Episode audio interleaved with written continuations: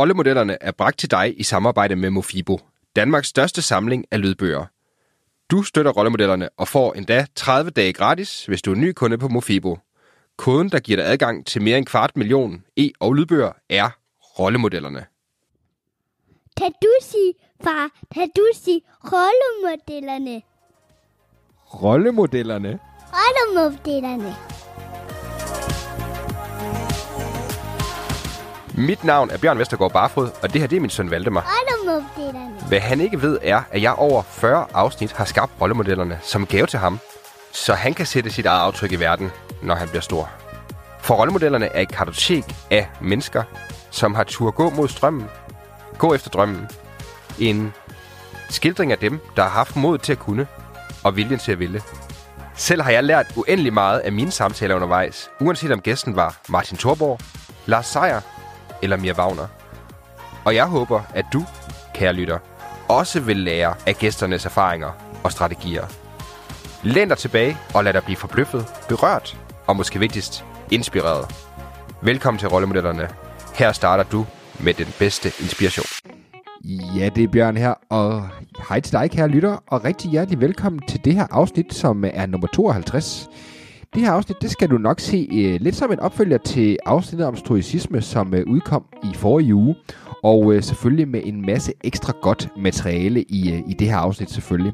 Gæsten er endnu en gang Niels Overgaard, som er kendt som forfatter på en af de her bøger, som jeg synes har været de bedste i 2020, nemlig øh, den historiske selvhjælpsbog Det hele handler ikke om dig.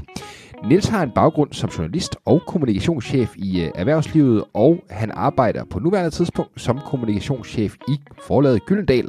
Selvfølgelig for uden hans forfatterskab.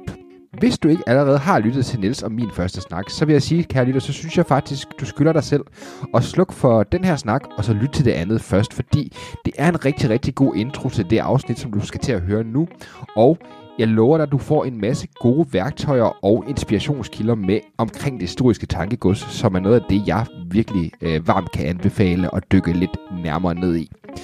I dagens afsnit, der berører vi igen stoicisme selvfølgelig, men det er faktisk i lige så høj grad et dyk ned i Nielses livserfaringer, og en rigtig, rigtig god snak har vi i vente, hvor du blandt andet kan høre om alt fra crazy morgenrutiner fra Navy Seals til kreative skriveprocesser, og faktisk måske også det, man nok godt kan kalde en lille stoisk uh, twist med selveste Svend Brinkmann.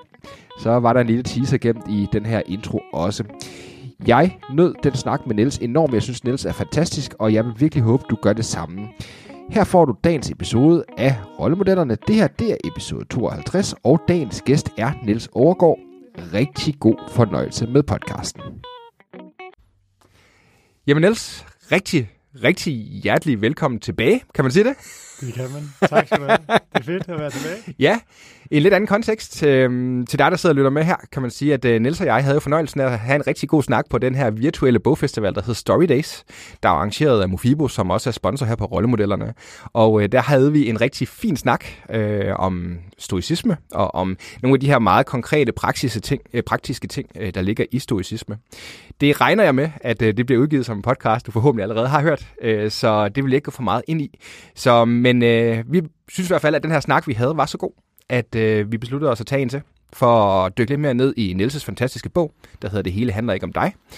Og øh, generelt jeg at lære lidt om, øh, hvordan man kan sige, at stoicisme er, øh, er nødvendigt, hvorfor det kan være nødvendigt i øh, dagens øh, moderne menneskes liv, og øh, selvfølgelig også Niels' erfaringer for at udgive en bog, som er blevet meget, meget velmodtaget, må man sige det. Så Nils, så øh, man kan sige øh, et sjovt lille oplæg måske til det, øh, som jeg synes er ret interessant. Øh, det var faktisk, at øh, dengang, at øh, vi var færdige med øh, en, i anekdoteland her, der øh, Niels og jeg, vi bor i den samme lille by, der ligger lidt uden for Roskilde, øh, så vi fulgtes faktisk hjem, efter vi havde været til Story Days. Og øh, vi er begge to øh, historikere, så på den måde er vi selvfølgelig også vant til at kunne håndtere lidt af hvert, men øh, alligevel var der jo en lille oplevelse på vej hjem, som i hvert fald, øh, om end ikke andet, var en reminder om, at vi historikere i hvert fald må kontinuerligt blive ved med at øve os i stoicisme. Jeg ved ikke, Niels, vil du tage den, eller? Det vil jeg gerne. Øh, vi, øh, vi sidder i min gamle Peugeot 406 stationcar, hvor der mangler en øh, julekapsel, og hvor det ene forlygte ikke virker, og vi kører ud af, hvad hedder den, Ingerslevsgade, ud af byen, der forbi det gamle nede ved Kalvebod Brygge og ind under øh, den der bro ved Fisketorvet. Og så er der sådan en, en tilkørselsrampe ned fra mm. højre, hvor at der er hejtænder for dem, der kommer fra højre. Vi kører på, på vejen, så de har selvfølgelig vigepligt for os. Der er rødt lys forude, så jeg øh, som en god bonuspater, som en god stoiker, så tænker jeg på fællesskabet og øh, tager farten af bilen stille og roligt. Jeg ser i bagspejlet, at den bag ved mig ikke er ved at banke op i mig, men også tager farten af. Og så holder jeg ind inden fra tilkørselen der, så dem, der, der holder der på rampen, har mulighed for at køre ind, mens der er plads, mens der er rødt lys foran os. Og øh, det er jo egentlig, synes jeg, meget skønt. Øh, jeg er ikke sikker på, at det er helt i overensstemmelse med færdselsloven. Det fik vi i hvert fald bekræftet eller afkræftet relativt kort tid efter, da, hvad hedder det, da en civilbil ved siden af os på venstre side øh, lige pludselig blinker øh, med blå blink, og lige sådan de, med sirenen, og så skal jeg rulle vinduet ned. Og det er jo sådan en civil betjent, der vil fortælle mig, at det er rigtig sødt, at jeg gerne vil dirigere folk ind, men det må jeg ikke. og øh, jeg tænker jo egentlig først og fremmest på, at øh, jeg håber ikke, at du har set, at jeg, min ene lampe ikke virker, og at julekapslen ikke virker, og det ved, altså den her bil den er ramponeret lige. Så der er rigtig mange ting, jeg egentlig håber, du ikke opdager lige nu. Øh, og så tænker jeg bagefter, så sad vi grinede lidt af det også to, at han var flink nok, og vi, vi skulle bare køre videre. Men det, er jo, altså, det, det siger jo også noget sjovt om det her land, apropos hvorfor der er brug for sådan en bog måske, hvorfor der er brug for sådan en filosofi. Fordi vi lever simpelthen så beskyttet land mm. af, af, af muligheden for at tænke selv og prøve at være et godt menneske ud over færdselsreglerne. Den er simpelthen ophævet. Han har simpelthen tid til, vi er så trygge åbenbart, at han er en politimand, der simpelthen har tid til lige at belære mig om en eller anden perifær element af færdselsreglerne, hvor jeg egentlig på ingen måde prøvede at gøre noget godt for mig selv, men rent faktisk prøvede at hjælpe andre hurtigere igennem trafikken. Og det siger måske lidt om det der sådan øh, bobleplastland, mm. vi har fået lavet her, herhjemme, hvor alt er så trygt og sikkert, og, og, og hvor, hvor selv det, en god gerning øh, kan mistænkeliggøres, hvis ikke den er overensstemmelse med centraldirektiverne. Og øh, ja, så det synes jeg, det, det, det, det, det er jo det er meget oplæg til at tale om det, det, det samfund, vi, tager, vi lever i også, fordi hvis der er tid til det, så må man sige, at de fleste andre problemer må være løst. det må man vil sige. At, vi sad i hvert fald og, og trak lidt på smilebåndet af det bagefter netop, ikke? Altså, at det går så godt, at øh, øh, og, og vi snakker for jo ikke om den der, du ved, bagved, hvor at der var en kø på, hvad, 20 biler, fordi han skulle holde og fortælle lidt. Altså, det, ja, her med... det var den eneste kø, der opstod, fordi han skulle, han skulle sidde og belære mig, ikke? Altså, det er helt genialt. det, det er det, man kalder first world problems, det må man sige. Nej, det er det. Så er vi den dyre ende. Det er vi. Og øh, det må man sige, det er i hvert fald i den grad også øh, en interessant debat at tage i det hele taget i forhold til, hvor vi er med, med stoicismen ellers. Jeg tror, vi skal komme tilbage til det lidt senere. Jeg kunne faktisk godt tænke mig at træde et skridt tilbage, fordi som vi også snakkede lidt på her, inden vi gik inden, øh, hvis du som lytter, øh, synes jeg, hvis ikke at du allerede har gjort det, og du er interesseret dig for stoicisme, så start med at høre den snak, Niels og jeg havde øh, tidligere. Øh, det er mere en introduktion til stoicisme, så det vil vi ikke bruge så mange kræfter på i den her, øh, den her snak. Jeg vil egentlig gerne prøve at gå tilbage, Niels, øh, og prøve at tage en snak om i det hele taget. Fordi at der er ingen tvivl om, at, øh, og det har jeg også sagt før, det vil jeg også gerne have lov at understrege igen. Jeg synes, det er en fantastisk god bog, du har skrevet. Øh, den er virkelig, virkelig god. Øh, og øh, det vi sad og snakkede om, kan jeg huske, der, efter vi, øh, vi interviewede sidst, var sådan set også lidt, hvad man siger, egentlig også på interviewet, så vidt jeg husker, det her med øh, baggrunden til bogen. Hvad var det egentlig for en erkendelse, du kom til, der gjorde, at du, øh, du følte, at den her bog øh, skulle skrives? Øh, jamen, jeg tror jo, det var jo en eller anden sted, øh, det var et forløbigt slutpunkt på en rejse for mig, øh, altså at møde stoicismen og ligesom, og ligesom købe ind på den filosofi. Øh, på en rejse for mig, hvor jeg søgte efter øh, et lidt mere håndgribeligt og lidt mere øh, fasttømret system at prøve at leve efter og prøve at forstå verden efter. Øh, jeg tror, at for min egen historie har det været mere også noget med, at altså, det ved, jeg kommer fra sådan et... Øh, Altså, jeg er født i 81 i øh, Saxogade i et kollektiv mm. øh, fra øh, i sådan et, et, et, et venstreorienteret hippie-agtigt mm. øh, post-hippie-miljø, mm. hvad man kan kalde det.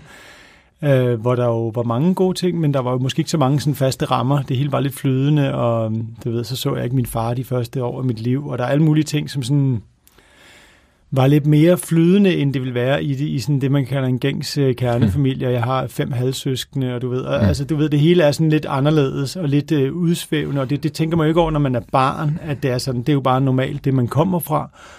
Øh, men jeg tror, når jeg tænker tilbage og prøver at forstå mit eget liv, hvilket jo altid er en svær ting, øh, uden at træ, lave alt mange forkerte konklusioner, så tror jeg, at, at det er noget af det, der ligesom også gjorde, at da jeg kom ind i voksenlivet og oplevede forskellige typer problemer, både af sådan lidt mere banal og eksistentiel karakter, at jeg så manglede noget at gribe i, og, og, og manglede et eller andet holdepunkt for, hvordan jeg skulle forstå verden og mig selv. Fordi jeg har ligesom ikke købt ind på, på sin venstreorienterede hippie-ideologi, og jeg har heller ikke købt ind på en eller anden kapitalistisk øh, markedsideologi, og jeg har ikke kunne købe ind på en religion. Øh, mm hvad er der så ligesom, øh, hvad er det så ligesom, man skal, hvad, hvad for nogle hegnspæle øh, skal det være, der skal, der skal styre ens liv, eller hvad der, man, kan, man kan forsøge at styre efter. Og der, der stødte jeg så på, på den historiske filosofi på et tidspunkt, hvilket så, som jeg så blev mere og mere øh, glad for, jo mere jeg, jeg lærte den at kende. Ja, det, øh, det, det, det har hjulpet mange, og det, det må man sige, det er, det er også enormt, hvad kan man sige. Det er jo netop også noget af det, som vi i hvert fald snakker om sidste gang, kan jeg også huske, som måske også er værd at se ned med det her med, med at mangle hegnspæle og så videre, fordi at på en eller anden måde har de jo fået en, en renaissance, kan man vel næsten mm. sige, her inden for de sidste, de sidste 10 år, eller, eller noget deromkring, ikke? Altså stoicismen og så videre. Hvordan var din egen indgang til, til det, og altså, var det noget en specifik begivenhed, der gjorde, at du sådan, eller var det sådan mere en proces, eller kan du fortælle lidt om det? Men det var en proces, som i høj grad blev sådan accelereret, da min far døde i 2012, øh, hvor jeg så begyndte at, altså, hvor jeg virkelig røg i en eksistentiel krise og gik ned med stress og virkelig var langt væk. Øh, hvor jeg begyndte at søge mod filosofi, og faktisk var zen-buddhisme det første, jeg rigtig øh, mm. begyndte at, interessere mig for. at gik til noget meditation og læse nogle bøger om det, og, og ligesom, hvor jeg rigtig godt kunne lide mange aspekter af den filosofi. Men hvor jeg samtidig synes, at det var lidt for sådan... Øh, hvad kan man sige? Det er lidt for... Øh, svævende, eller det er lidt sådan, det, det, det, meget zen-filosofi bliver også formidlet i sådan nogle koaner, sådan nogle små, øh, hmm. nærmest selvmodsigende små digte, eller sådan små vers, eller små øh, nærmest gåder. Øh, og zen er, altså det, det, det, jeg tror, der er enormt meget dyb sandhed i det. Jeg tror, jeg synes bare, det var svært at ligesom overføre det til et almindeligt liv.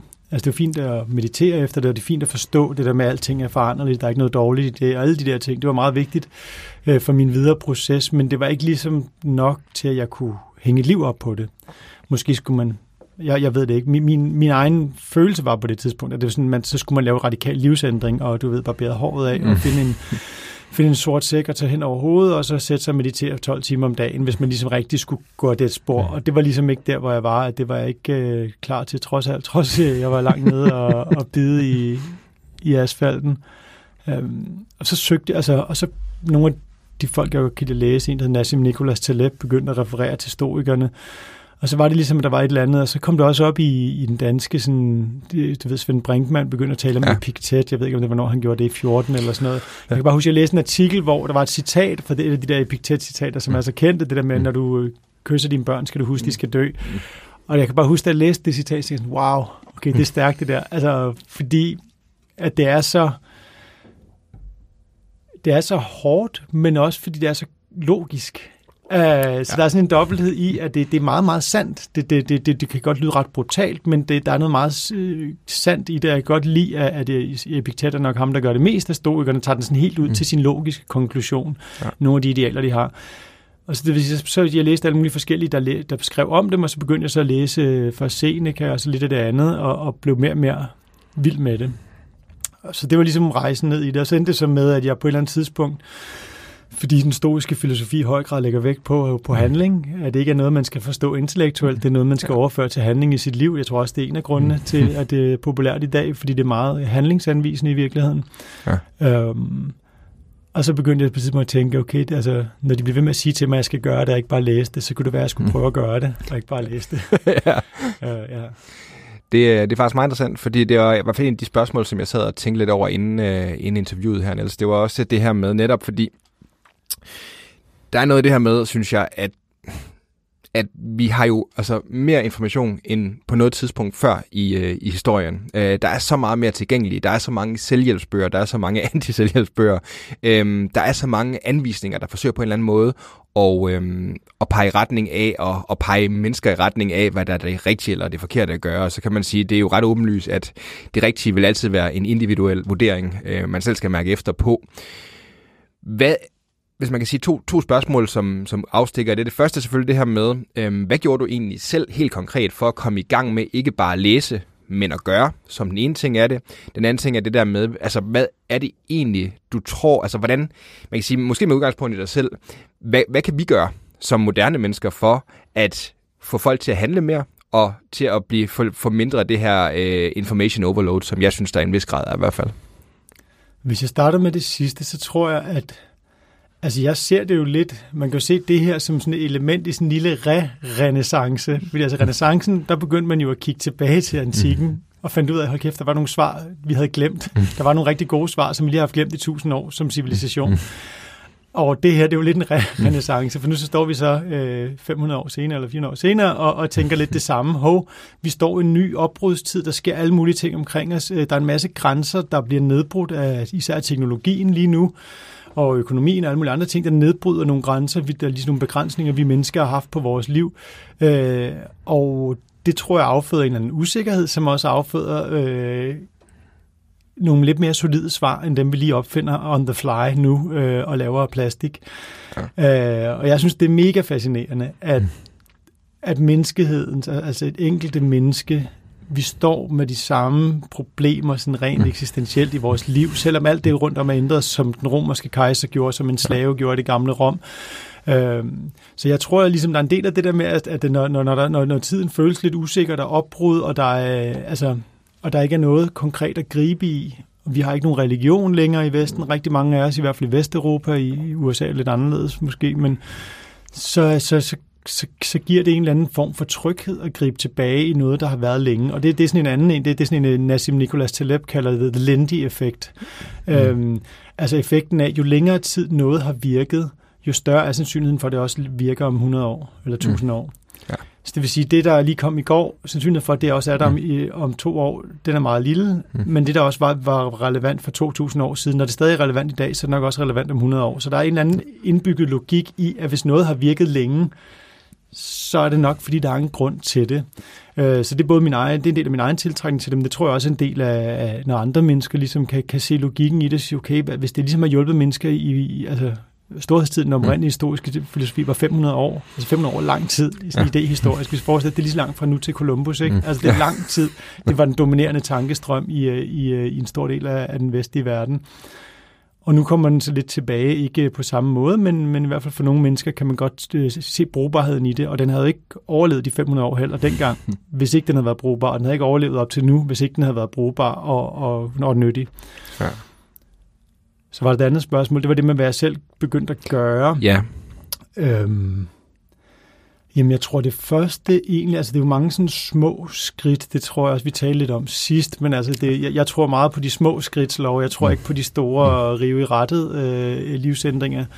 Så, så jeg tror egentlig, det startede med, at jeg begyndte, de, de uh, stoikerne er meget på det med at skrive dagbog, eller om ikke skrive dagbog, så i hvert fald at gennemgå dagen hver aften, og ligesom uh, tænke igennem, hvordan man ligesom har levet op til det, man gerne ville. Og det var nok det, jeg startede med, tror jeg, og, og ligesom fast at få, få skrevet dagbog, stille og roligt. Ja. Uh, så det var også bare en måde at, jeg ved det ikke. Jeg, jeg har selv svært ved at læse det, jeg har skrevet, så jeg læser det faktisk aldrig. Jeg skriver det bare for at skrive det i princippet, men så, mm. så er man lige tvunget igennem den proces med at forholde sig til den dag, øh, man har levet. Øh, ja. ja. Det var starten, tror jeg. Ja. Og så lad os, lige, lad os lige gå lige et par skridt længere den vej, hvis man kan sige det. Hvordan, for, ja, vi snakkede også en lille smule om det sidst, men jeg synes alligevel også, det er rigtig relevant. Og det, det ved jo også, at i forhold til rollemodellerne, selvfølgelig også vil jeg mega gerne have, at lytterne de har nogle praktisk orienterede øh, værktøjer, de kan bruge. Så man kan sige, det starter i hvert fald ud med noget øh, journaling, øh, altså dagbog om aftenen. Øh, er der andre ting, sådan, øh, du er der på andre praksiser, som du også har sådan rimelig regelmæssigt, som du gør, som, som hjælper på at praktisere det her stoicism? Altså, jeg læser det næsten hver dag. Også inden dagbog, så læser jeg lige øh, halvanden, to sider, eller et eller andet, et, et afsnit af et eller andet. Jeg skifter lidt mellem de gamle stoiske tekster, men det er de samme, altså det er de samme fire bøger. Det, altså det, jeg har læst i fem år nu i træk. øh, så det er sådan lidt forfra og bagfra, og der er nye indsigter, så bliver man lidt træt af den ene, og så gør man lidt den anden. Men, men der er hele tiden noget nyt for mig at hente i det.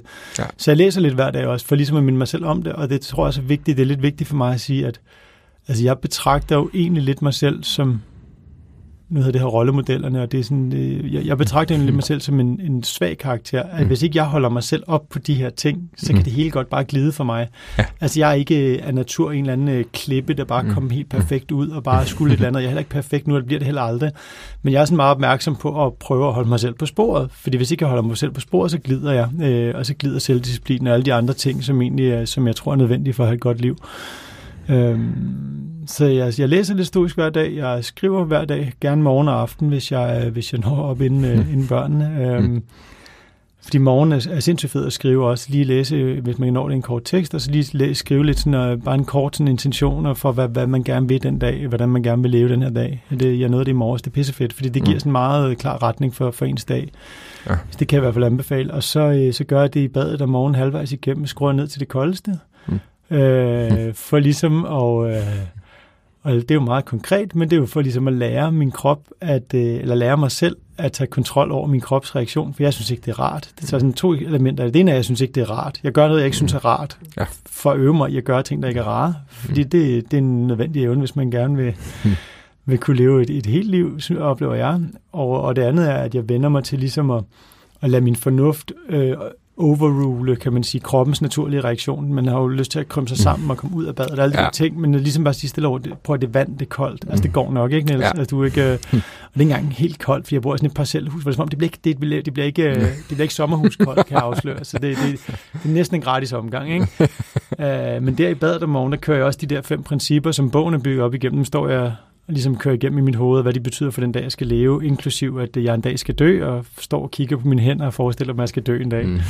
Og, og minder mig selv om, at den her dag, den kun kommer en gang, ikke? og der er ikke nogen garantier for, at, du ved, Ja, ja, altså det, ja, det lyder lidt grotesk, men jeg, jeg tænker også på, at der er ikke nogen garanti for, at jeg går i seng om aftenen og lever. Mm. Altså der, der er jo ikke nogen garantier. Nej. Øhm, så det prøver jeg, og, og man, jeg, jeg, jo, jeg stiller meget spørgsmålstegn ved mig selv efterhånden, og jeg har gjort det så længe, om det stadig... Ja, og, altså det, det farlige ved, at det bliver rutiner, det er, at man ikke når at rigtig reflektere over det, så det prøver jeg jo stadig at holde mig selv op på. Ja. Øhm, men ja, så det, er- det er egentlig min, det er min daglige historiske praksis. Den er også, øh, det må man sige, der er også mange ting at tage med, og det er igen der er i hvert fald også noget af det der med, som, som du siger rigtig, rigtig mange ting, som, som jeg synes er rigtig spændende. Øhm, både det her med selvfølgelig det her med netop, og så man ikke går ind i på en, man ikke på en eller anden måde lader det blive en autopilot, men du faktisk reflekterer over de ting, du gør, så det ikke bare bliver det samme, du siger til dig selv øh, igen, men faktisk prøver at komme til den kontekst af, hvor du er henne i dag. Øhm, det synes jeg er rigtig spændende, men jeg synes i hvert fald, det som er, er, er ekstraordinært spændende også at snakke om, eller i hvert fald en vigtig pointe, synes jeg, at tage med også, for det, det der med, at du siger, jamen jeg er faktisk meget bevidst om, at det der med, at du siger, du er rollemodel, men jeg kommer jo ikke ud, du ved, skarpt skåret, men altså nu har jeg jo været så privilegeret at få lov til at interviewe så exceptionelt mange øh, virkelig, virkelig dygtige mennesker, også mennesker, som mange folk betragter som rollemodeller, og også folk, der har opnået mega meget succes, ud fra den der i hvert fald samfundsmæssige øh, måde at definere succes på. Og hvis der er noget, som jeg i hvert fald har taget med igen fra rigtig mange af dem, er jo netop det med, at de jo ikke kommer ud som færdigskårede øh, mennesker, der bare er, du ved, nu skal jeg bare have dem, men nok i højere grad har været i stand til at forstå dem selv. Og netop lige præcis, som du også selv siger, at prøve at arbejde rundt om de ting, og så sige, altså, jeg ved, jeg godt kan finde på at gøre det der. Jeg ved godt, at, at hvis jeg gerne vil være super skarp skåret rent fysisk, at, så ved jeg, så er det nok en ret dum idé, jeg har chokolade liggende, for jeg kan ikke styre det. Øh, bare for at tage for eksempel, mm. ikke? Og det tror jeg bare, det er vigtigt det der med, fordi det er i hvert fald noget af det, som jeg også har reflekteret en del over i forbindelse med de interviews, jeg har taget, hvor jeg ligesom siger, at man skal passe på med at så sætte mennesker op på den her pedestal, og så sige, fordi de er fuldstændig normale mennesker, ligesom os. Ofte er det faktisk måske nogen, der er, altså, øh, er mindre afrundet på nogle områder, men har simpelthen bare fundet ud af, hvad de er virkelig dygtige til, og så har de bare, øh, du ved, double down på den, øh, på den styrke, de har et eller andet sted, ikke? Og det tror jeg i hvert fald, det er meget vigtigt, og det er også derfor, som du også siger, i forhold til altså stoicisme, netop det der med, at det er en ongoing process, og det der med, at man kan ikke bare, øh, det der er, altså hvis du bare bliver ved med at gøre det, du hele tiden har gjort, jamen så ændrer verden sig også, og så står du altså et helt andet sted øh, om 10 år, et eller andet sted, ikke? Så det der med ligesom, og så, jeg tror det jeg prøver at sige med det er, at det er i hvert fald et eller andet sted en, et opråb til, at man, at man husker at tage sin personlig udvikling seriøs over tid også, og man ikke bare tror, det er et nedslag, man har en gang, når der kommer en livskrise, og så lader man det, så lader man det ellers ligge, indtil der kommer den næste livskrise, ikke? Jeg har, man kan ikke høre det på podcasten, men jeg sidder nikket øh, hele vejen igennem. Jeg er helt utrolig enig. Jeg synes, det er helt utrolig vigtigt, fordi øh, øh altså, jeg kan jo stadig tale med om mig selv. Jeg er menneske med masser og masser af fejl. Jeg laver stadig øh, små fejl og store fejl hver dag, hver uge. Øh, selvom jeg virkelig går op i at prøve at være et ordentligt menneske, så fejler jeg helt sindssygt tit i det. Øh, altså, jeg vil også sige, at jeg, sådan, jeg arbejder i Danske Bank øh, sådan, og, og en, kendte en del i, i den gamle direktion, der arbejdede ret tæt op mod dem og så dem på arbejde og sådan noget. Det, det var jo ekstremt mange, altså alle de der sager ufortalt, så var det jo ekstremt, ekstremt dygtige mennesker, der sad i en direktion i Danske Bank. Mm. Men der var jo ikke nogen af dem, der var perfekte. Mm. Alle havde jo deres fejl øh, og, og mangler. Der var jo nogen, der var bedre på den ene måde end på den anden måde. Og, altså, så jeg har set super dygtige folk i erhvervslivet på alle mulige forskellige, med alle mulige forskellige personligheder oprindeligt, og med alle mulige forskellige kanter, der skulle slibe sig af.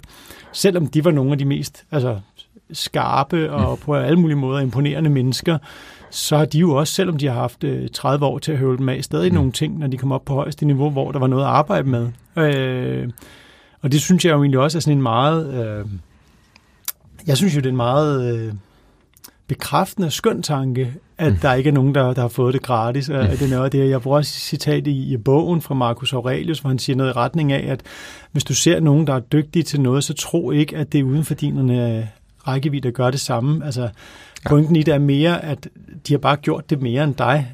De, de, de stod ikke op om morgenen og blev olympiske atleter, eller blev øh, CEOs, eller blev startup-guruer, eller et eller andet andet. De, de, de har kæmpet deres kamp, og, øh, og det er jo derfor, hvor selvdisciplin er så vigtig, hvis man gerne vil, vil opnå noget som helst i den her verden, uanset hvad det er. Ja, og det er, ja, igen, der er virkelig nogle, nogle fede ting i det også, synes jeg, fordi det er det der med, at, at når du siger, altså fordi, det er en af de ting, jeg har faktisk haft snakken med øh, nogle forskellige gæster i podcasten, det her med sociale medier i det hele taget. Øhm, hvor at, at der er forskellige holdninger til det. Jeg har blandt andet haft Imran Rashid, han er ikke en stor fan af teknologi, kan vi godt uh, afsløre. Øhm, men samtidig også er der også noget i det her med, tror jeg, altså også, fordi det er jo også et eller andet sted der, hvor din bog starter, er jo netop også at sige, hvorfor er det egentlig, at vi har det så forbandet godt, øh, undskyld mit fransk, øh, og alligevel har vi det på indvendigt så ekstremt dårligt, øh, og man kan se, at der er flere og flere folk, der har angst, stress, depression, en masse af de her ting. Øhm, og i hvert fald en af de nogle af, de, nogle af de samtaler, vi har haft der, synes jeg netop det der med, det er virkelig, virkelig øh, det der med, at man har en tendens til, fordi at sociale medier er jo virtual showing. Øh, det er jo altid at repræsentere den bedst mulige version af dig, eller den bedste side af dig. Så når du sidder derhjemme og har, øh, har siddet en hel dag, og så binge Netflix, og så spist slik, øh, så kan det så godt være, at du ikke ligger et, men når du så står og så laver et eller andet mega fedt dagen efter, så er det det, som du viser til verden. Ikke? Øhm, og der er i hvert fald et eller andet med, og det kan man sige, det er jo netop det, i hvert fald som jeg finder enormt interessant omkring stoicisme, eller også jeg finder dragende, hvis man kan sige det, det er jo netop det her med at lære at gøre noget for dig. Øh, ikke for andre, øh, men og egentlig bare kigge ind i, hvad der er det rigtige for dig selv. Mm. Øhm, og det er netop det, som jeg i hvert fald også selv min egen analyse ligesom har sagt, at i forhold til sociale medier og mange af de andre ting der, så kommer den smerte, som de påfører, kommer jo netop fordi, at du selv sidder et sted, hvor du måske ikke har det nødvendigvis. Ikke fordi du har det dårligt, men du har det heller ikke godt, men det skulle da klart nok, at hvis du sidder øh, derhjemme og kigger på et eller andet øh, dødssygt øh, fjernsynsprogram, øh, og du så kan se et billede af en, der ligger på en strand på øh, i Karibien, eller altså Hawaii eller et eller andet, ikke? så kommer dit liv der pludselig til at være ret skødt, ikke? Øhm. Det, det, er, det er den der evige sammenligning, og det, og det der er sygt ved det, altså udover det er sygt på, på forskellige punkter, så synes jeg, det der er rigtig sygt ved den der vi, vi, vi, vi, vi er jo et socialt dyr, så vi sammenligner, så vi spejler os i hinanden, og det er ligesom den måde, vi udvikler os på, og vi forstår verden og os selv på. Men det er klart, at når man så bliver tæppebumpet med sådan helt glitterede billeder, som ikke er virkeligheden, mm. øh, som ikke er virkeligheden, men som en, en hæftig, retuscheret virkelighed, hvor alle andre ser ud til at have det sjovt, så kan man jo blive utilfreds med noget, man var tilfreds med lige før, og det er jo øh, virkelig en sørgelig øh, tilstand. Øh, så det, og det andet er, synes jeg, det er den her, altså, der er også bare noget virkelig sørgeligt over at sidde øh, selv og scrolle og se alle andre opnå noget, men den tid, du bruger på at scrolle, kunne du faktisk have brugt på at opnå noget. Mm, ja. Altså, det er jo den tid, du kunne have brugt på at læse den bog, eller løbe den tur, eller hvad det nu var, du selv har lyst til at opnå i dit liv. Mm det er jo så den tid, du så i stedet for bruger, for at sidde og kigge på, hvad andre har lavet, og ærger dig over, at du ikke gør det, og det bliver bare sådan en, altså det er bare sådan en cirkel, der ikke giver nogen mening. Det er sådan en ja. hund, der spiser sin egen hale. Ja.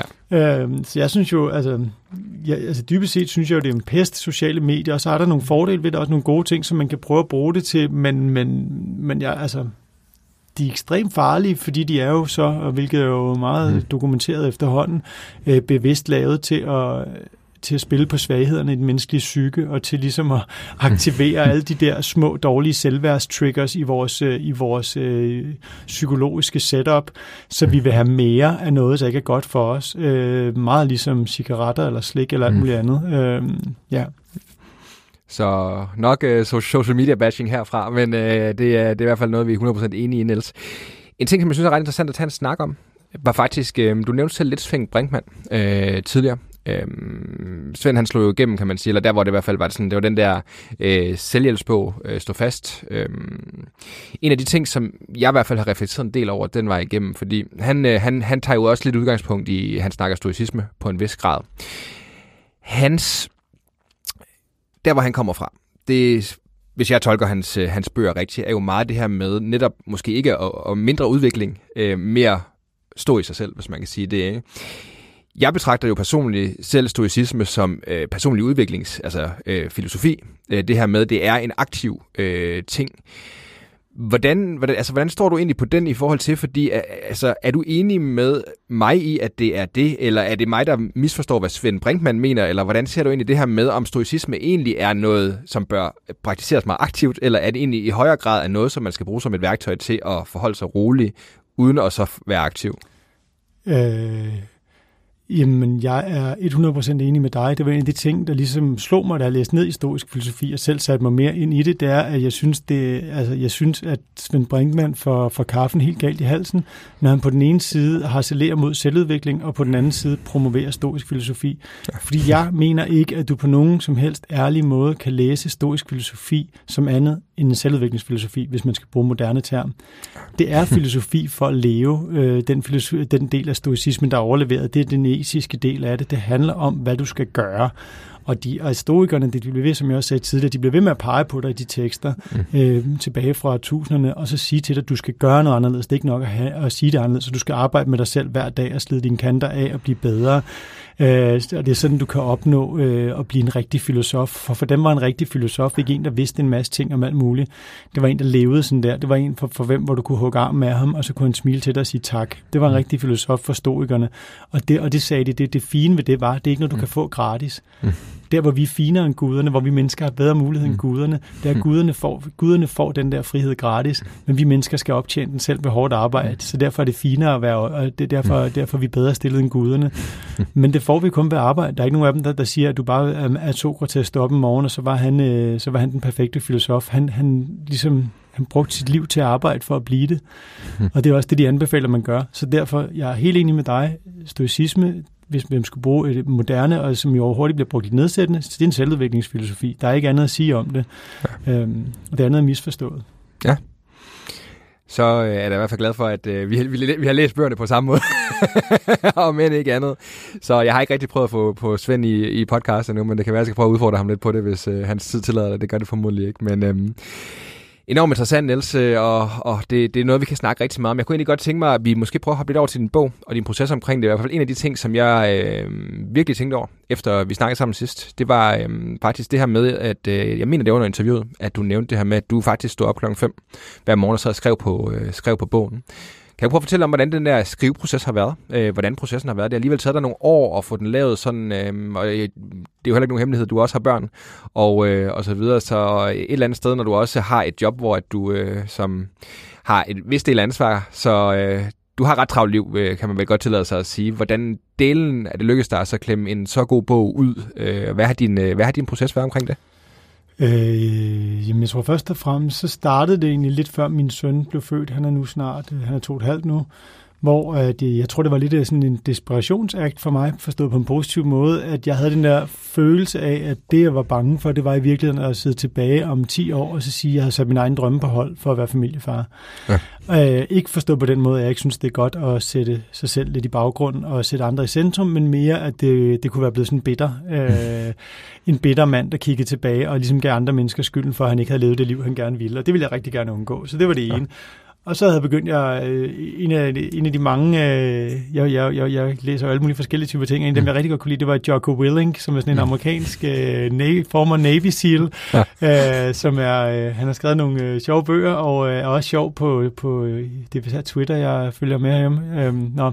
Men han, han var meget på det der med at stoppe kl. halv fem om morgenen. Han beskriver i sin ene bog, hvordan han var i jeg tror, han var i gang med en officeruddannelse, og hvordan han gerne ville læse et eller andet ved siden af, et eller andet fag, eller et eller andet, hvor han bare sådan, der er ikke noget tid, du er på en kaserne, hvad kan du gøre? Så begynder han at stoppe klokken halv fem om morgenen, og, og han, han er ligesom, han er benhård. Jeg, kan, jeg ved ikke, det, det siger måske noget om mit psykologiske setup. Jeg kan godt lide, når folk sådan er hårde og kon- kontante. Jeg har også øh, min gamle stilagsarbejder Dennis, som jeg arbejder sammen med med i min bog, fordi jeg kan godt lide, når folk er hårde og kontante og bare siger, sådan er det, i stedet for at sige, ja. du kan også gøre sådan, du kan også gøre sådan. Jeg kan godt lide, øh, det fungerer godt for mig med Clara. Nå, men Jocko Willing der, så siger han det der med, at så står nok klokken halv fem om morgenen, mm. og så var det sjovt nok tid til at læse det fag ved siden af, eller hvad det var, han skulle. Jeg kan faktisk ikke huske, hvad det var, han skulle. Ja. Og så startede jeg ligesom det år, som så må have været 18, tror jeg, med dag to, og stoppe klokken halv fem om morgenen. Mm. Og så begyndte jeg bare at stoppe klokken halv fem om morgenen. Og så det er sjovt, at det, det retter ret hurtigt ens døgn, mm. så bliver man en lille smule træt lidt tidligere på aftenen, og så kører det ja. ligesom... Men egentlig det, jeg gjorde, var, altså, og så prøvede, jeg, jeg har tidligere sat mit job op i Danske Bank for at skrive en bog, der ikke blev til noget, der ikke blev god. Øh, blandt andet fordi konceptet var for fluffigt. Så der brugte jeg nogle måneder til at starte med på, sammen med min kone, som har udgivet flere bøger, øh, og altså, jeg arbejdede på nogle konceptretninger, og da jeg synes, jeg havde 3-4 klar til, til sådan at, at tale om, så drøftede jeg med hende, og så sagde hun bare, det er klart den der, jeg bedst kan mærke dig i, og jeg tror på, på dig i. Og det var sådan stoiske. Der var ja. også nogle andre idéer. Øhm, og det var, øh, det var meget stor lettelse for mig, kan jeg huske, fordi det var sådan, okay, ja, for det, det, her, det, det synes jeg virkelig selv er fedt. Mm. Eller sådan, så ja. det, det ved, de andre var ikke lige så rene i, øh, og det kan man bare læse i sådan en oplæg, og du ville også helt kunne læse en bog. Og så begyndte jeg så stille og roligt at øh, få skærpet det koncept og få lavet sådan en ordentlig pitch-tekst af de der ting, der skal til, og fik fat i en kontakt på et forlag, også gennem min kone, og så fik de så set det, og så ville de gerne have et møde, og så fik vi så lavet, så skulle jeg lave et prøvekapitel. Øhm, men den måde, jeg egentlig gjorde det på derfra, så gik der jo nærmest, det gik halvandet år, før jeg afleverede manuset. Og meget af tiden, det var en ret speciel proces forstået på den måde, at jeg meget af tiden skrev jeg ikke bog. Jeg skrev en bog, mens jeg ikke skrev en bog. Ja. Øh, fordi det, det, jeg gjorde i hverdagsmorgenerne, når jeg stod tidligt op om morgenen, det var ligesom at stå op, og jeg, jeg havde en, faktisk en mega fed morgenrutine der, op mm. fem, og så øh, yoga, nogle gange løbetur, nogle gange lidt hjemmetræning med vægte, øh, meditation 20 mm. minutter og bad. Så det vil sige, at det gik næsten 50 minutter fra 34 til sådan 5.20. Mm. Og så sad jeg bare der og var knivskarp i hovedet og var helt på toppen. Øh, og så plejede jeg faktisk der fra 5.20 og den næste halvanden time frem til familien stod op og arbejde på mit almindelige arbejde mandag til fredag. Ja. Og så lørdag og søndag var det på bogen. Mm. Øhm, og i ferie det samme. Så hele tiden halv fem, halv fem. Mm. Uh, og det er jo egentlig sådan, den er blevet til, men det har så også betydet, at de, der er en masse perioder, når man har to små børn og alt muligt, så der, var der lange perioder, og så travlt på arbejde og alle mulige mm. ting, hvor jeg ikke skrev en bog, så gik den måned, hvor jeg ikke skrev på bogen, og det var virkelig ja. mærkeligt mm. at skrive på en bog, uden at skrive på en bog, og en meget frustrerende og mærkelig proces. Uh, indtil jeg fik taget en stor chunk næste år, hvor uh, jeg havde barsel med min søn. For der stod jeg så også op klokken halv fem om morgenen, og der skulle jeg så ikke arbejde, når man er på barsel. Det er jo mm. dansk lønmodtagersystem, som er, er skønt i den her scene. Uh, der fik jeg arbejde på bog om morgenen, inden de andre, det vil sige, jeg havde halvanden time der hver morgen i to og en halv måned, og så havde jeg en, et par timer, når han sov lur. Ja. Så det vil sige, når jeg arbejdede på bogen, den anden del, altså, som jeg synes er vigtigt at sige i forhold til os, at, at den opstår heller ikke ud af det blå. Altså jeg har brugt måske otte år af mit liv på at lære at skrive professionelt, og lære at formulere mig, ja. inden jeg satte mig ned og skrev. Så det vil sige, at når jeg satte mig ned for at skrive, så kan jeg godt skrive. Altså, jeg er ret hurtig til at skrive. Det, det jeg var jeg oplært på Ritzhaus finansredaktion. Altså, det ja. handlede bare om at knalde hurtige artikler af øh, ja. på korrekt dansk. Mm. Så det vil sige, når jeg sætter mig ned, så skriver jeg. Og især det der med tidspresset, det var helt ideelt for mig. Det der med, at du ved, du har kun det her. Mm. Øh, fordi jeg har bare skrevet. Altså, der har ikke været nogen overspringshandling. Jeg har bare skrevet, skrevet, skrevet. Ja. Og det er jo så det svære ved, synes jeg, eller det er i hvert fald en, et, noget, jeg har reflekteret over ved at skrive en bog i forhold til andre ting, at jeg ser det lidt ligesom, øh, altså hvis du forestiller en billedhugger, der skal hugge en øh, statue ud af noget, øh, en sten. Mm. Når man skriver en bog, så skal man jo først lave stenen, Mm. altså, det, der er først helt arbejdet med overhovedet at få første draft ned. Ja. Øh, som er super vigtigt, fordi hvis ikke der er noget første draft, så har du ikke noget at altså, så, mm. så, så, er det bare tankespænd, og så er det bare nogle noter på din telefon, eller, altså, du ved, så det var, ja. øh, og så er det så derfra, hvor, altså det sidste redigeringsprocessen og alt det der, er det, der gør, der gør det til en god bog forhåbentlig, at man får skåret alt det unødvendige fra, og ligesom får, får lavet den figur, man, man skal lave. Ja. Og så gik det så rigtig stærkt de sidste tre måneder op til, jeg afleverede januar og to år fra, fra, fra start begyndelsen af processen øh, med en redaktør, hvor vi bare sådan i døgndrift, øh, nye draft frem og tilbage hver dag, og, og der er sindssygt meget brug for en redaktør, var min erfaring til at jeg havde fornemmelsen af, at jeg var ved at lave en god bog. Jeg godt kunne, det godt kunne blive til en god bog, men jeg kan huske selv en måned før, var jeg ikke sikker på, at det, det blev til noget, jeg var stolt af. Altså, det var min Mm. største bekymring. Det var egentlig ikke, at den ikke udkom. Det var mere, at jeg udkom med noget, jeg ikke var rigtig tilfreds med. Øh, og der har man bare brug for en redaktør, der hjælper med at få Mm. fjernet alt det, der ikke er brug for i virkeligheden. Ja. Ja, det er faktisk super fedt metafor, synes jeg, det der med, fordi det er nemlig det der med, i hvert fald, det er, nu har jeg aldrig selv skrevet en bog, men også det sådan, jeg har kunne fornemme også, når jeg har læst andre, der har skrevet mange bøger og så videre, også det der med det der med, jeg tror også, der er mange, der undervurderer, hvor meget der går fra, altså hvor meget der skal skæres væk. Mm. At det, man sådan, det kan godt være, at et eller andet sted, så starter man med et Ruto-manuskript, og så går man ellers bare, skal man bare fra der, ikke? Altså, fordi det er jo også netop noget af det, som jeg synes er en af styrkerne i din bog, er jo netop også, at den er meget to the point. Altså, det er det der med, jeg skal faktisk, uh, true story, jeg skal faktisk interviewe David Heinemeier Hansen i morgen, øh, som øh, jeg, jeg glæder mig helt vildt. det er så en anden snak, men det, der faktisk er fedt, synes jeg, det er, at de bøger, som de har skrevet i deres regi, ham og Jason, øh, de har været super korte. Mm. Og det er netop det der med, det er også en, det er en, en kunstart i sig selv at få tingene komprimeret til en vis grad, netop fordi, at der er alt for mange, og specielt amerikansk, både øh, selvhjælpslitteratur, men også meget fagbøger, hvor at der bliver de betalt per side. Så så bruger de egentlig bare øh, 500 sider på at udpensle noget, som måske kunne have taget en tredjedel. Fuldstændig. Altså den der uh, Thinking Fast and Slow af Kahneman Mm. og Tversky, den er helt umulig at læse færdig. Ja. Fordi det, det, den, den første halvdel er super spændende, og så siger de det samme på 25 forskellige måder resten af bogen. Ja. Uh, jeg sendte faktisk ham, David Hannemeyer, min bog. Uh, vi var i samme radioprogram, vi var i Brinkmanns Brix, hvor han var Ja. blevet interviewet på... Uh, ja, han er jo en stor historiker. det er han. Han er øh, virkelig true. Han er fed. Hvad Ja. hedder det? Um, Nej, men jeg tror faktisk rigtig meget, det er sådan noget som Nassim Nicholas Taleb, som jeg rigtig godt kan lide, også taler meget om det der med altså value adding by subtraction. Altså det, det er jo det med, at i sidste ende, så handler det om at trække alt det dårlige fra. Når først du har lavet noget, hvor der er noget kvalitet i af en eller anden art, så den største værditilførsel, man kan lave, det var hele tiden det billede, jeg havde i bogen i redigeringsprocessen, det er at fjerne alt det, som ikke er det vigtigste. Øh, fordi alle de der små sjove indfald, og alle de der, som egentlig er en meget sjov lille anekdote, eller en lille tanke, man har, og jeg, altså med, med sådan en type bog, som jeg har lavet her, der har, der har jeg haft alle mulige sjove tanker og sjove indfald, Mm. som jeg lige synes var sjovt øjeblik, eller der er skrevet, eller et eller andet, hvor når man så kigger på det, det er også derfor, man har brug for en redaktør, øh, så skal det ud. Ikke? Og jeg brugte faktisk også venner lidt tidligere i processen en redaktør, Ja. ja. til bare at, at læse igennem og sige, hvad de synes, hvad, hvad der virkede for dem, og hvad der ikke virkede for dem. Fordi det var ikke, fordi jeg nødvendigvis tog det hele med, men jeg tog det som inputpunkter til, okay, den der pointe var unødvendigt. Hvorfor, hvorfor skulle du lige skrive et eller andet negativt om Trump? Det er så plat. Altså, det ved sådan, Ja. ja. og, og det var ikke noget, der betød noget særligt for mig. Det var bare en lille sjov kommentar, mens jeg sad og skrev. Ja. Men hvis det støjer hos en modtager, så kan man lige reflektere over, om det er, fordi den modtager er mærkelig, eller om det, det, det kunne risikere at støje hos mange andre også. Det øh, er faktisk noget, jeg sad lige og tænkte lidt over her i forbindelse med det, du siger her, fordi jeg kan godt lide det der med, øh, du siger tight deadlines, det fungerer super godt for dig, fordi Niels, skal ikke prøve at snakke lidt om det, fordi der er det her med, øhm, jeg tror, der er mange, der snakker writers block og skriveblokade, og det her med, det er svært at finde den der kreativitet frem på kommando-agtigt. Hvad tænker du egentlig om det, eller hvordan er det egentlig sådan, øh, hvad er din erfaring med det der med, og så netop og så skulle lave, at det er i hvert fald noget af det, jeg kan se i mit eget liv, når jeg skal sidde, noget så simpelt som at, at for eksempel sidde og skrive øh, manuskript til en intro eller andet. Der er simpelthen nogle tidspunkter, hvor jeg kan mærke, at jeg er bedre eller dårligere til det. Sådan, hvordan, øh, hvordan arbejder du egentlig med det, det her med at så kunne være kreativ på kommando, som det vel et eller andet sted er, når det er sådan, at du har så et defineret tidsrum, og du skal skrive noget, der er så, øh, så stort ligesom en bog? Jamen altså, jeg tror virkelig på, at der kun er... Altså, jeg tror, det, det, jeg tror virkelig kun, der, der kun findes selvdisciplin. Altså, der er ikke andet. Der er bare at gøre det. Og så er der bare at skrive. Og så er det bare at sige, hvis du ikke er inspireret, så må du skrive dårlig første draft. Mm. Men du vælger at have dårlig første draft efter den, to, den arbejdstime, end du vil have ingenting. Mm. Mm. Fordi du sad og tænkte på noget andet.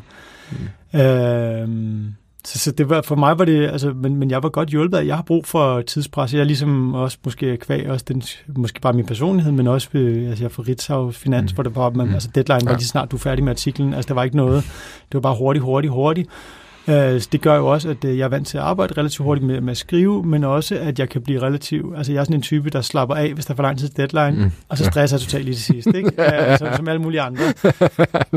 øhm, og der tror jeg bare, altså, jeg, tror, altså, som jeg forstår sådan moderne effektivitet, og det er sådan en Pomodoro-metode i det erhvervsliv, hvor man lige arbejder 25 minutter intensivt. Jeg tror meget mere på sprint og afslappning, end jeg tror på den der øh, monotone havregrød, hvor man laver lidt af det hele samtidig. Jeg tror, altså, det er sådan noget, jeg selv faktisk går og øver mig på lige for tiden, og blive endnu bedre til det der med at få lavet de der små sprinter i mit arbejdsliv, og så rent faktisk gå væk fra skærmen og gøre noget andet. Ja. Øhm, fordi jeg tror egentlig, altså, det er også inspireret af, af Taleb, som er på mange måder er i mit, øh, min rollemodel, Mm. eller i hvert fald en, en person, hvis viden jeg ser ekstremt meget op til.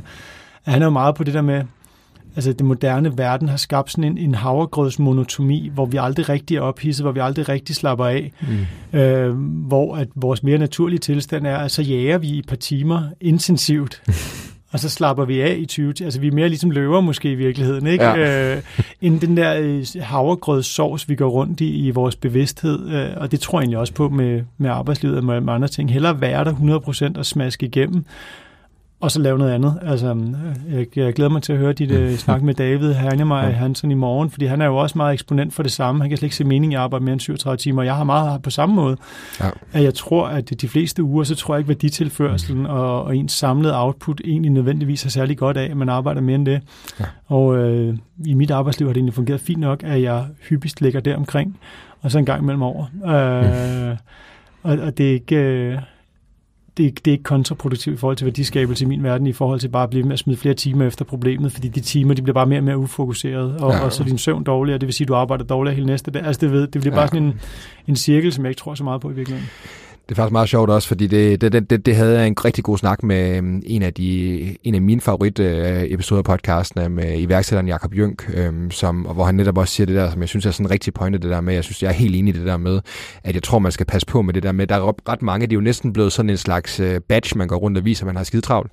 Men for mig er det egentlig det, at du har travlt med at fortælle, at du har travlt. Øhm, i anekdoteland, jeg skrev på et tidspunkt til en, en ret dansk, øh, en ret berømt dansk forretningsperson, øh, lad os sige det, som, øh, som havde så travlt med, at hun havde, havde travlt med at fortælle mig, at hun havde for travlt til at svare på min mail. Mm. Øh, altså, hvor for mig er det egentlig at udstille en svaghed, mere end det egentlig at udstille en styrke, og det var også det, som Jakob sagde, som jeg synes var så rigtigt, det der med, han havde i hvert fald aldrig nogensinde truffet en virkelig god beslutning efter kl. 11 om aftenen, efter en hel dag med arbejde.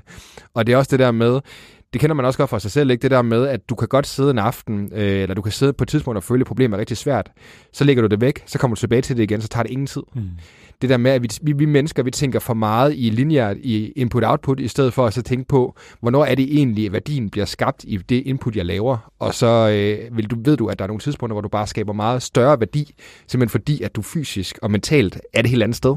Men det, altså det, jeg, jeg synes virkelig, min bogproces synes jeg er et godt eksempel på den. Jeg tror, at den er skrevet på færre skrivetimer end de fleste andre bøger, øh, som har nogenlunde kvalitet. Øh, altså skrivetimerne har været helt ekstremt mhm. effektive. Og så klart, det svære ved en bog, synes jeg faktisk, også i forhold til at være nærværende, at være en god partner, at være en god far og være en god ven og alle de ting, det er jo, at den rumler i hovedet hele tiden. Altså, ja. den rumler i hovedet i to år, den bog, og øh, ja. man hører et eller andet, eller tænker et eller andet, og så skal man lige skrive det i note på sin telefon, og mm. øh, man står øh, på legeplads med sine børn, og så er lige en eller anden tanke. Og det, det synes jeg faktisk er noget af det, som også lige har gjort, lige venter lidt med at starte på næste projekt, fordi at det er bare et, altså det er bare invasivt, og det er bare... Øh, det er hårdt arbejde mentalt, synes jeg faktisk. Jeg, jeg synes, det var en hård proces mentalt, fordi der er den der lange, for mig var det den der lange øh, ingentingsfase, og så er der travlt, og så er der enorme tvivlsfaser, især mod slutningen, bliver det her nogensinde godt nok? Ej, hvordan fanden kan jeg nogensinde udgive den her mm. bog? Og ej, det, det er pinagtigt, og kan skrive mm. sådan, og altså, hvad vil folk ja. tænke? Alt det der. Øh, så, så, altså, så på mange måder er det sådan en pinagtig proces, og det er også derfor, jeg også sådan for mig selv har besluttet, at det, det, det, jeg starter igen, når jeg er sikker på, at det er noget, jeg vil, og hvor jeg brænder nok for det til at gøre det færdigt, og ja. hvor at, øh, jeg brænder nok for det til, at det har været det værd, uanset hvordan det bliver modtaget. Ja, Hvordan har det været egentlig sådan at komme ud på den anden side? Altså fordi det er i hvert fald, jeg har snakket med en del forfattere efterhånden i podcasten jo, øh, og, og flere af dem har jeg også snakket om processen om at skrive med en bog. Øh, også fordi det er måske en af mine egne drømme på et tidspunkt at gøre det samme. Men, og en del af dem har nemlig sagt det samme som dig, det der med, at det kan faktisk være ret pinagtigt. Det er en pinagtig proces. Altså det, du har måske endda bedre forudsætninger, fordi du netop har, det er dit, for det første det arbejde, du har lavet, blandt andet på Ritzau og så videre. Ikke? Men hvordan har det egentlig været sådan at fra, tage den fra, at øh, din, øh, din hustru og dig øh, sad og så bouncede rundt med koncepter, og så til du egentlig har skrevet en bog, som øh, går hen og får seks stjerner i øh, flere af landets største medier og bliver så velmodtaget af publikum? Øh, jeg, jeg havde egentlig brugt meget tid i den for mig. Altså, jeg havde sådan et selv en fornemmelse af, at der var noget i det her. Jeg havde sådan en ret klar fornemmelse af, at der var noget i det her, og der var et marked for det her i Danmark. Så jeg havde en fornemmelse af, at det godt kunne blive en succes.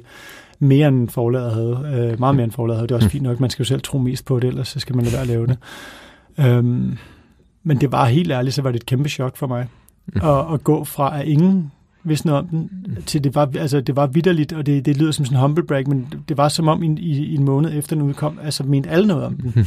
altså, det, den blev anmeldt alle mulige, altså jeg, jeg havde ikke nødvendigvis fundet anmeldelser, Så kom der i, i Berlingske en god anmeldelse, og en til god i Jyllandsposten, tror jeg, så kom der en kæmpe sviner i Weekendavisen. Mm. Uh, sådan en rusjebanetur og et debatte, pol- debatartikel i Politiken ugen efter, hvor jeg blev svinet til i Facebook-kommentarerne, fordi at uh, Politiken jo lavede det der dejlige, hvor man tager et eller andet halvrabiat citat fra en snak, der er et helt opslag langt, øh, og Ja. virkelig en lang snak, og, øh, og lagde det på deres Facebook, mens resten var bag betalingsmur. Og så, og så er der ellers bare åben for, at 500 mennesker kan hade dig og, kommentere dit udseende, og hvor klam du er, og alt muligt. Øhm, og det sjove var, at jeg havde gået sådan apropos stoisk ne- og sådan en negativ visualisering, og det, jeg havde negativt visualiseret, inden jeg udgav bogen, det var jo, at der ikke var nogen, der ville interessere sig for den. Ja. Det var jo, at, altså, at det var jo, mit scenarie var, at det- der, der er 500 mennesker, der kommer til at købe den, og det bliver en lille niche, og nogen bliver glade for den. Jeg, jeg var egentlig ikke i tvivl om, at der nok skulle være nogen, men det kan jo godt være, at den ikke får nogen omtale. Det, altså, du der er mange bøger, der udkommer hvert år, som mm. ikke er heldige at få så meget omtale. Ja. Øh, men, men det, så, så var der, altså, Svend Brinkmann skrev om det, hende, hende øh, Katrine Marie Gullager, som han deler klummen med, skrev først om den i politikken. Øh, altså, øh, Sørine Godfredsen havde en holdning. Mm. Øh, øh, altså, der var bare sådan alle, lige- altså, alle mulige mennesker skrev noget om min bog og havde en holdninger til det, og, øh, og det var vildt fedt og overvældende langt hen ad vejen, men også sådan helt, altså jeg, jeg, jeg var ikke særlig historisk der, og jeg, jeg havde det virkelig dårligt, da jeg fik den første gennemlæsning i det der politikken-interview, for jeg bare kunne se, at jeg havde slappet alt for meget af, Mm. hvilket er en vanvittig fejl, når man selv er journalist og har arbejdet med presserådgivning i så mange år, Ja. og jeg havde haft min parade alt for meget nede over for journalisten, og han var egentlig ikke han var ikke kommet for at hjælpe mig til at fortælle min historie. Han var kommet lidt for at udstille mig som en verdensfjern idiot, som bare synes, at alle mennesker skulle tage sig sammen. Ikke? Mm. Ja. Der fik vi så arbejdet med teksten mellem citaterne og så videre, så jeg synes, at det blev lidt mere rimeligt, når man læste den i sin helhed, men det er klart, at øh, altså, hans interesse var jo at lave en debatartikel, som, og debatartikler de bliver lavet for, at der er nogen, der skal være enige, og nogen, der skal være uenige, især det sidste. Ikke? Ja. Så, øh, så det var et kæmpe chok, og det var Mm. pisse svært for mig at håndtere, og, og jeg tror, jeg havde, jeg havde forberedt mig på et af de negative scenarier, men jeg havde ikke, jeg havde ikke forberedt mig på det positive på en eller anden måde. Nej. Øh, så det var svært, og, og bagefter her er jeg super glad for det hele, og du ved, men, men der var der en periode, nogle måneder, hvor jeg sådan var rundt på gulvet og ikke fattede, hvad der foregik. Det er også det, ikke? Altså, det er jo også igen, det er jo, det er jo altså, også fordi, at netop, at vi har en sådan meget snackable øh, kultur med sociale medier og, og medier generelt, ikke? Det der med, når du så for eksempel ser et serie, der hedder, at du skal bare visualisere, når du, når du holder dit barn i hånden, at, at, at det er person, der kan dø en dag, ikke? Altså, det er sådan noget, det får jo folk til at spære øjnene op på en eller anden måde, men det er jo desværre også det lidt den der kultur, hvor vi, vi, vi lever i, hvor, jamen netop som du siger, jamen, så har du et debatindlæg, hvor at du kan se en overskrift, der er super, super vinklet og super skarp vinklet, ikke? Og så resten kan du ikke se, og så har du ikke øh, login til det, og så er det godt nok nemt for øh, enkelt uh, øh, herrefru øh, Jensen på øh, Facebook, og så sidder og så danser en holdning ud fra et citat, taget totalt ud af kontekst, Det, ikke? Det, det, det er i hvert fald, det må virkelig have været en, det må have været noget af en, en over, overvindelse at komme fra derfra til egentlig at, du ved, bare sende det ud i verden og håbe, at man gør en forskel med det, ikke? Jo, og så tror jeg også, hvis jeg, jeg- når jeg tænker tilbage på det, så tænker jeg også bare, at jeg også må være realistisk, fordi det, jeg gør op med i den bog, eller det, jeg gør, prøver at gøre op med i det interview, det er jo den der evige offermentalitet. Det er jo det, jeg er så træt af, som jeg synes, at øh, Svend Brinkmans retorik nogle gange er blevet lidt brugt til. Det er den der med, at det, er en eller anden konkurrencesamfund, der er så stort og farligt, mm. og, og det er det skyld, at menneskerne er stressede. Øh, og det er der rigtig mange øh, på især, jeg tror også desværre, at det, jeg kommer ind i politisk, jeg er ikke politisk anlagt overhovedet, men det er også den politiske fløj, jeg ikke kommer ind i der, at, at, at så er man travlt med at sige, at det er nogen andres skyld hele tiden. Og, og det er jo den, jeg hader. Mm. Så jeg må også bare kigge i egen barm og sige, det er jo også øh, idiotisk af mig at tro, at jeg kan gøre op med noget, som er en rigtig indgroet med en del af rigtig mange måders verdenssyn, uden at det vil provokere folk. For der er jo ikke noget mere provokerende, end du får at vide, at du, du, du skal lade være at klynke. Og jeg synes jo vidderligt, og det mener jeg jo, jeg synes jo en stor del af problemet selvfølgelig også er, at vi klynker og gør os selv til offer for omstændigheder, vi selv kan tage meget mere magt over, end vi kan. Og det mener jeg ikke som sådan en, øh, hvor jeg står ovenfra og pisser ned på folk. Det mener jeg mere, i stedet for at sige til folk, om du kan ikke noget, mm. verden er så stor og farlig, sig nej til det hele, uh, så sige, nej, prøv at høre, du er det mest magtfulde menneske i verden. I verdenshistorisk har du aldrig nogensinde haft så gode muligheder. Så brug dem da. Så tag dig ansvar for det liv, du lever. Altså for mig er det mere sådan en... Jeg ser det mere som en opmuntrende, empowering, yes you can ja. til folk, end at sige, at øh, jeg synes bare, at den anden vej er så nederen, at sige sådan, om det er så synd for dig, du er inde i det her samfund. Ja, okay. Altså, synd for dig i forhold til hvad? altså, hvor er det i verden, du heller vil være? Bare se under corona, øh, folk, David fra USA, tager hjem under corona. Ikke? Altså, Ja. ja. der er ikke noget sted, du heller vil være end Danmark mm. i år 2020. Det er det bedste land, det bedste samfund i verdenshistorien. Mm. Så det kan godt være, at alt ikke er perfekt her, men lad være at gå og klynke alt for meget over det. Til lige stille, vi aldrig, vi vil aldrig hænge. Nu bliver jeg sur igen. Nu bliver jeg ham den vrede igen. Åh oh, nej. det, er, det er super smukt sagt, Niels, og jeg er 100% enig, og det er netop det der med, at, at jeg kan virkelig godt lide det, du siger også med netop, at det kommer fra ikke et sted, som at sige, at, at, at du ved, er pisse nedad, men det kommer mere til at sige, hey, du har muligheden, og du har, lige nu har du bedre muligheder end praktisk talt alle andre mennesker på noget tidspunkt før i historien. Du har, du har dine hænder, du kan gøre det, øh, men du kan også lade være med at gøre det, og have ondt af dig selv. Og hvis selv, om du har ondt af dig selv, eller som du er et sted lige nu, eller selvom du føler lige nu, du er et sted, hvor, hvor du måske ikke kan, kan gøre det, øh, så er du bare, fordi du er lige præcis der, hvor du er nu i historien, og i Danmark, der er simpelthen så mange mennesker, der har det så meget sværere, og alligevel gør, vender det til noget sindssygt positivt, så selvfølgelig kan du også det. Det var det, der var inde var overskriften på, tror jeg, på det der politikken-artikel. Mm. Der var, jeg skal rette af, de fleste mennesker i verdens historien og i resten af verden vil dø for at have vores problemer. Mm. Det er jo bare, altså, problemet er jo, hvis, øh, hvis der er for langt til kaffemaskinen at hæve sænkebordet, eller, altså, eller så boligpriserne høje i København, hvilket mm. også selv kan, kan irritere mig, men så er der jo mange andre gode steder i verden at bo. Mm. Altså, du, eller Danmark at bo, så det er også den der, man er jo ikke mere afhængig af mm. ting, end man gør sig til. Nej. Og så kan man, man gøre sit bedste med det, man har. Det er jo også det, historikerne siger. Vi starter jo alle sammen. Det synes jeg også er vigtigt, apropos helt tilbage til det med sociale medier. Det er faktisk en meget vigtig pointe for mig, det der med, at den der sammenligningskultur med andre, det er jo virkelig dumt. Jeg er selv sådan en, da jeg boede i København og boede tæt ved søerne, så løb jeg tit ved søerne. Og jeg er ikke øh, sådan en uh, maratonmand, eller jeg, jeg, jeg kan godt lide at løbe, og jeg er okay i form men jeg kunne ikke have, når nogen overhældede mig. og det er jo simpelthen, det er jo sådan et godt, det er jo så dumt, at jeg ligesom prøver at overhælde folk. For det første ved jeg ikke, hvor langt de har løbet. Jeg ved ikke, hvad de træner op til. Jeg ved, at jeg ikke selv træner op til noget særligt. Ja. Men den der sådan, jeg vil ikke have nogen overhælder mig. Og det er jo lidt det samme, vi gør med sociale medier. Så sammenligner vi med alle mulige. Vi tænker slet ikke, hvad deres hele situation har været, eller hvor de er på vej hen i deres livsbane, mm. men vi sammenligner os med dem. Ja. Hvor der siger jeg lidt omvendt, at lad os gå væk fra det. Mm. Og så den eneste, man skal sammenligne sig selv med, eller sammenligne sig med, det er den, man selv var i går, og hvor man selv kom fra, og kan man gøre det en lille smule bedre i mm. morgen. Fordi det andet er bare sådan en, en opskrift til at fejle. Ja, og være ulykkelig også. Det, altså, der er jo altid mennesker, hvis man ligesom tager de der ydermål, så er der altid en, der er pænere og rigere og smukkere og mere succesfuld. Mm. Altså alle de der ting, det vil der bare altid være. Det er også derfor, det er forfærdeligt hårdt, tror jeg, at være teenage pige i dag. Ikke med ja. det der Instagram og det der. I gamle dage, så skulle du være den pæneste pige i en klasse ud af 12 piger. Mm. Eller bare sådan top 5, ikke? Nå, nå, men altså, det var jo ligesom det, de kiggede på tilbage ja. i folkeskolen Vesterbro, ikke? Og havde mm. du smarte Adidas bukser mm. på, ikke? Øh, og nu så kan de sammenligne sig med 3 milliarder andre kvinder på planeten Jorden, og tage ja. de allermest genetiske, øh, æstetisk bedst sammensatte af dem, mm. og så sige, at jeg er ikke lige så pæn til dem. Nej, mm. that's the point. Det, er, fordi, det var ikke meningen, du skulle sammenligne med dem. Nej. Det, øh, det, det, det, det, er i hvert fald øh, det, er det, der giver smerte for mange, kan man sige, Niels. Jeg har et enkelt tiden flyver simpelthen afsted, og det er jo fordi, det er et godt selskab, og fordi vi snakker om noget, som er spændende og fedt. Øhm, et enkelt spørgsmål, jeg egentlig har, sådan, inden vi hopper ind i de her sådan, øh, lynspørgsmål, der plejer at komme til sidst i, øh, i podcasten, er det her med, øhm, så noget af det, som jeg fortalte også det her, inden vi gik på, men øh, Frederikke Schmidt fra Rockamore har, har tidligere været gæst i, i podcasten, og hun skamroste simpelthen dig i din bog. Øhm, det hun egentlig nævnte, og som var faktisk også noget, som jeg selv blev mærke i, da jeg læste den, var det her med, at den er så enormt let læst. Øh, det er et mega komplekst emne faktisk, som du har taget og behandlet, men har skrevet det på en måde, så det er rigtig tilgængeligt og rigtig fordøjeligt. Kan du prøve at sætte et par ord på, hvordan det lykkedes dig at tage noget sådan, så relativt komplekst og gøre så simpelt, som man kan sige det, eller hvad din proces for det har været?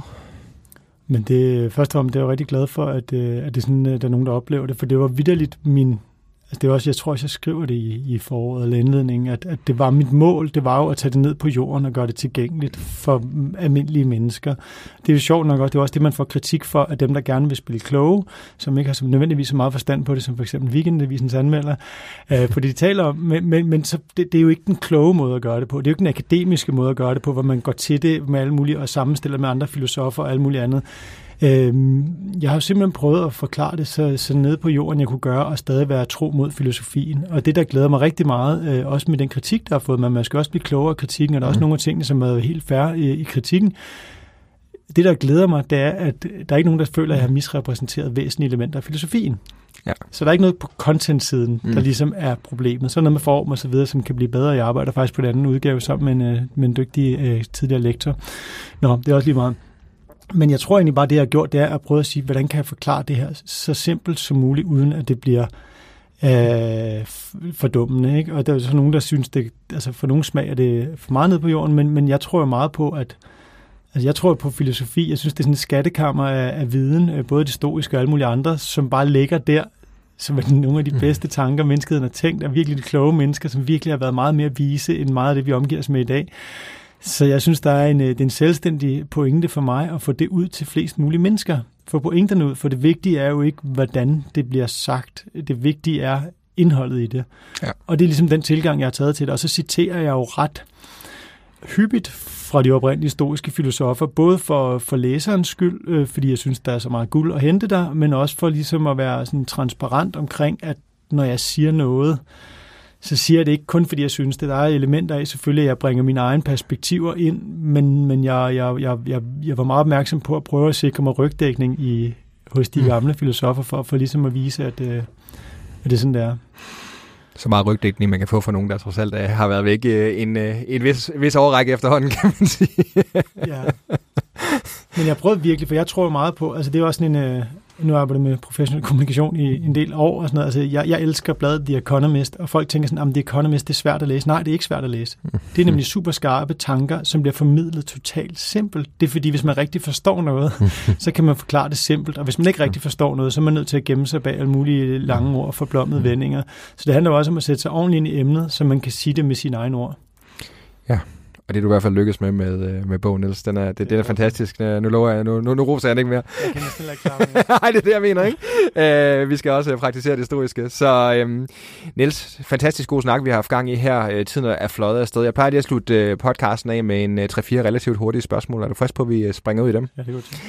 Det, øh, det første, det er det her med, det, det er bragt i samarbejde med Mofibo, som jo er sponsor på rollemodellerne. Det er det her med, har du en specifik bog, øh, som du har anbefalet ofte, eller ligefrem givet i gave til andre?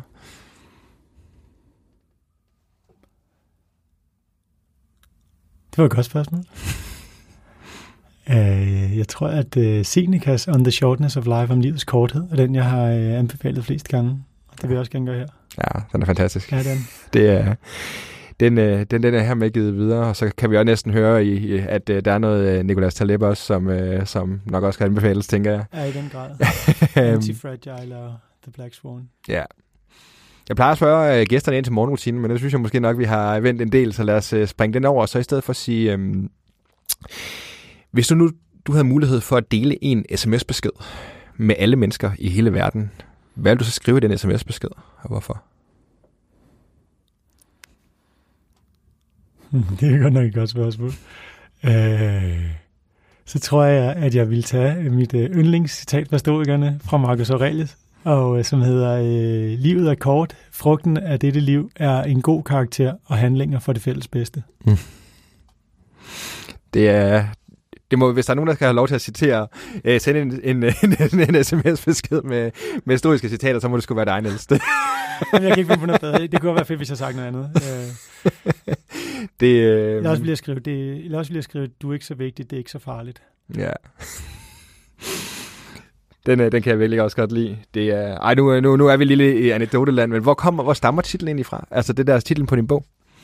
Øh, jamen egentlig, det stammede bare fra, at jeg gik og tænkte over, øh, hvordan, øh, der var sådan to aspekter af det. Det, ene var egentlig, at jeg tænkte, at den stoiske filosofi var, har, har meget i sådan en moderne udlægning blevet lidt den der sådan selvoptaget, lidt ikke, ikke selvoptaget, men sådan, at man ligesom trækker sig lidt ind i sig selv og går væk fra verden og øh, gør sig selv stærk og bare sådan er lidt ligeglad med verden. Det er sådan lidt klichéen på, hvad et, et, en stoisk tilgang til livet er. Og det, som jeg synes, at teksterne åbner meget op for, også i Marcus Aurelius, en af dem, der gør det rigtig meget, det er sådan det, det, er sådan det universelle, altså det der med, mm. at vi er en del af noget større. Så det var egentlig det, jeg gerne ville sige. Det ja. princip, der hedder, det, det princip, bogen opkaldt efter, det hele handler ikke om dig. Øh, det kunne egentlig lige så godt have heddet, jeg tror, hvis ikke DBU havde taget mottoet, så kunne, så kunne det hedde, du er en del af noget større. Mm. Ja. Øh, men det havde DBU lidt taget, og det mm. andet var, at jeg tænkte, jeg synes, der var en sjovere energi i det andet. Mm ja. i at vende det om, fordi det var så, så, så taler den lidt mere direkte ind i nogle af de problemer, jeg synes med den her tidsånd. For jeg synes jo, at selvoptagetheden, den der systematiske selvoptagethed, vi alle sammen på en eller anden måde øh, lever rundt i, især med sociale medier, at den er, det er noget af det, der er rigtig farligt for os som mennesker. Øh, så, så på den måde taler det mere direkte ind i et problem, som jeg ser i samfundet, end, øh, end hvis den bare skulle hedde. Jeg tror faktisk, den oprindelige arbejdstitel var, at du bestemmer selv. Ja. Det var mere en henvisning til det første princip med, at man skal fokusere på det, man kontrollerer. Ja. Men jeg vil hellere ja, af to grunde vil jeg hellere, hellere fokusere på, øh, på den anden vej rundt, og så synes jeg, det lød sjovere at sige, det hele handler ikke om dig, fordi der også har en eller anden energi i sig, når man ser det sådan. og det er jo det, man, man har lyst til nogle gange, når man sidder i, og kigger på alle folks selfies i sit feed, så kan man mm. sige, jo jo, det er da fint nok, at du lige var på legeplads, eller du var ude at spise, men altså, det er måske ikke, altså måske ville jeg være bedre tjent med at læse en avis, eller en bog, eller et eller andet. Verden sidder ikke og venter på din selfie. Nej, det gør den ikke. Der, der er ikke nogen, der savner dem, hvis ikke de kommer, det kan jeg afsløre. og det tror jeg egentlig også, at det kan man sige. Og netop den her brillante titel, synes jeg jo også i hvert fald er, er, er egentlig også bare en, en manifestering af, at, at du har ramt rigtigt, både i tidsånden i forhold til bogen, men selvfølgelig også med den bog, der er skrevet. Og, og man kan sige, at at jeg tror heller ikke, at du kan underkende, at netop det der med, at det er øh, den titel, der er blevet valgt, det har, haft en, altså, det har også haft en, en stor rolle i, at det er blevet selvfølgelig, netop fordi den har øh, den her dobbelttydighed, og det netop tæller lige præcis ned i, altså det, det, det er noget, der, der fanger folk på en anden måde, tror jeg, så det er super, super godt fundet. Jamen, det tror jeg, jeg tror jeg også, jeg tænkte meget over, at det var virkelig heldigt, at jeg, at jeg ligesom valgte den vej. Og så, så, så synes jeg også, den kan det andet. Altså sådan coveret på bogen er jo lidt sådan klassisk, mm. men, men så det der, det er jo meget, det er jo meget jordnær det er jo en talesprogsmåde. Det er virkelig nærmest det er dårligt nok korrekt dansk, mm. men det er, jo, mm. det er jo talesprog, og det er jo også for at sige, det er jo også en bog, der er skrevet. Det er jo ikke... Mm. Det er jo ikke højt ravne og sådan noget. Det er mm. lige uh, så meget in your face, som jeg, jeg formår at gøre det. Og, og det var også en pointe i sig selv, ligesom at vise. Det gør den jo også tilgængelig, at man kan se, at titlen er sådan der. Så betyder det nok også, at, uh, at man også kan læse resten af bogen, uden at have en uh, Ph.D. i uh, filosofi. Mm.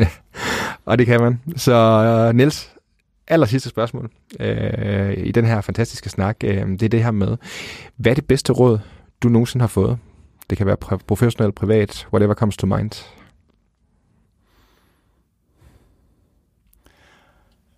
Jeg kunne godt lide et råd, jeg fik øh, sådan semi-professionel eller, eller en tidligere kollega, som jeg som jeg nogle gange mødes med til kaffe. Hun sagde engang, at, øh, at man skal være kompromilløs i sine mål, men kompromissøgende i sine midler. Mm-hmm.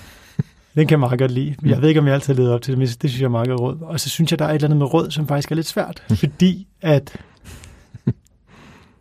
Jeg synes, det er svært at give gode råd. Eller sådan, det, det er svært, fordi altså, medmindre folk aktivt spørger med råd til en konkret, så, så kan det godt hurtigt blive lidt fortune cookie-agtigt. Så, ja. så, så det synes jeg faktisk er lidt svært. Jeg synes, der er mange gode råd i, i den stoiske filosofi. Jeg synes, der er meget, altså...